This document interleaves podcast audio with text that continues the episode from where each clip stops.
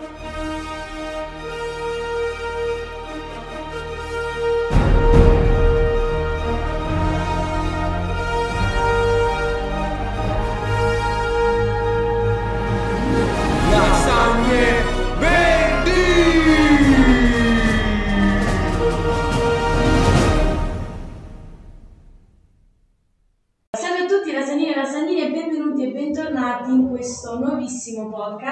Oggi siamo qui con eh, la nostra prima ospite, l'architetta Teresa Rodella. Buongiorno. Buongiorno, buongiorno. Allora, ci vuole presentare un po' il suo progetto, quello di Noterna? Allora, ho fatto parte, diciamo, della costituzione di un comitato Nessun Dorma a Montesano sulla Marcellana per attivarci e combattere contro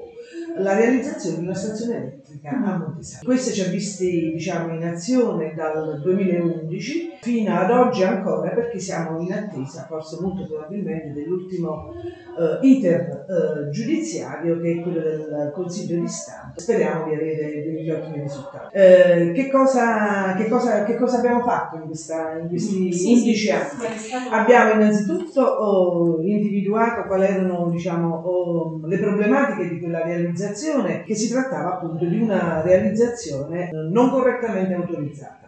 Pur essendo stata autorizzata dalla Regione Campania, diciamo, in conferenza dei servizi, ma ci siamo trovati di fronte fondamentalmente con l'accesso degli atti che abbiamo fatto, con la verifica e analisi e col supporto anche di alcuni uffici, diciamo, il settore ambiente, ad individuare e capire che lì mancava praticamente un elemento principale che era la valutazione di impatto ambientale e che doveva essere il primo elemento fondamentale per poter avviare i lavori. Esisteva una valutazione di impatto ambientale, ma riguardava un'altra stazione che era nel comune di Casalbuono e invece praticamente ci siamo trovati magicamente in, un- in- una conferenza di servizi il cambiamento di un progetto all'altro senza rendersi Infatti lei ha parlato quindi anche della mobilitazione popolare all'interno del, del suo Sì, eh, la mobilitazione popolare, diciamo, il salto di qualità, oltre alle indagini che abbiamo fatto, gli accessi, eh, la conoscenza, eh, eh, le lenzuolate iniziali, eccetera, è stato praticamente quando siamo riusciti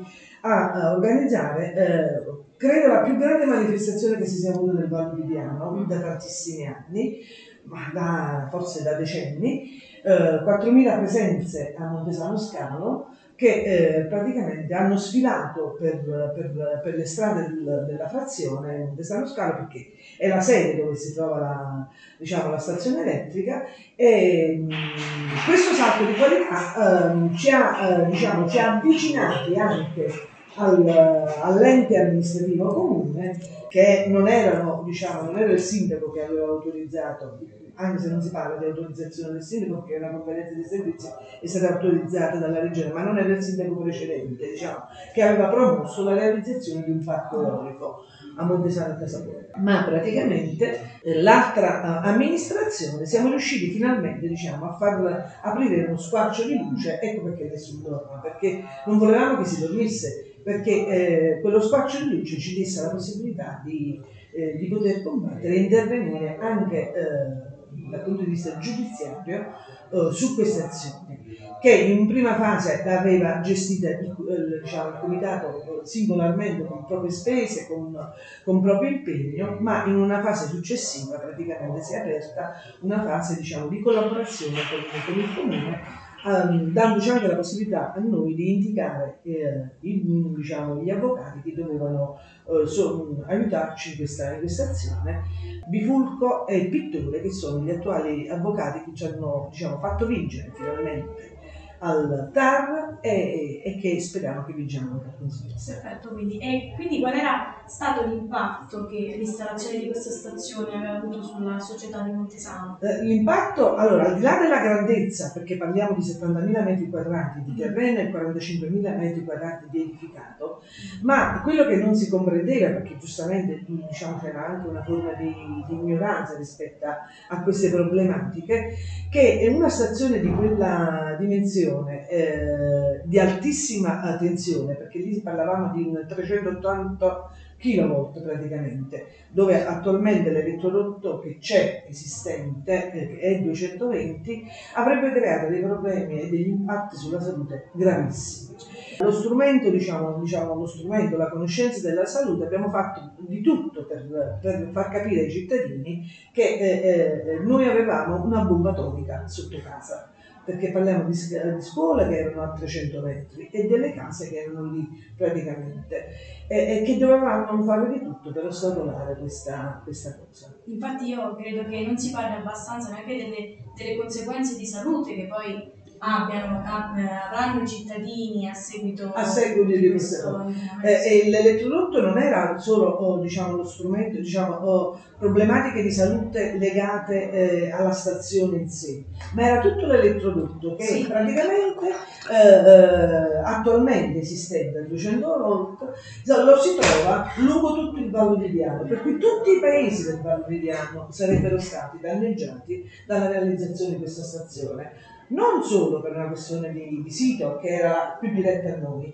ma eh, l'emanazione diciamo, delle onde elettromagnetiche colpiva e avrebbero colpito tutti diciamo è un po' una reincarnazione, possiamo dire, della sì. rivoluzione industriale. Sì, sì, ma noi in effetti siamo riusciti a sconfiggere questo perché abbiamo fatto fare anche degli studi particolari, diciamo, sull'elettromagnetismo, il professore Caligiuri, il professore Zucchetti che fu nominato dal comune, insomma, cioè siamo riusciti, diciamo, a dimostrare e soprattutto a inculcare nei cittadini più reticenti, ma non reticenti perché erano a favore, no, ma perché non avevano capito, diciamo, la portata di quella di stazione elettrica eh, e quindi siamo riusciti in qualche modo a capovolgere diciamo, il paradigma eh, che come qualcuno diceva no ma quella la fanno, la fanno perché appunto Terna era visto come un colosso e non poteva essere che aveva sbagliato invece quindi la ringraziamo per, per il suo intervento e ci auguriamo che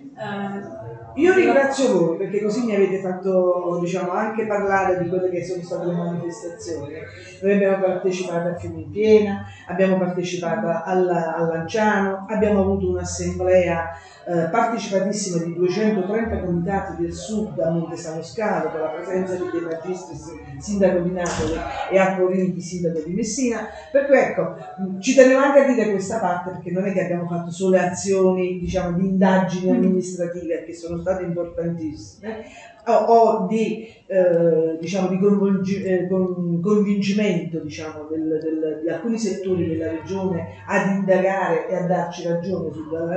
o di convincere diciamo, qualche consigliere, un consigliere regionale come Pica che era in quel momento consigliere regionale all'opposizione, quello di aiutarci a fare tutte le audizioni possibili per far capire e capovolgere diciamo, questa, questa, questa autorizzazione. Grazie mille, allora ci auguriamo sia così anche per il nostro futuro che diciamo non è così florido. Ecco. Vi ringrazio e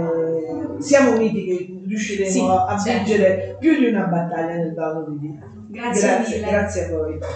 Buonasera.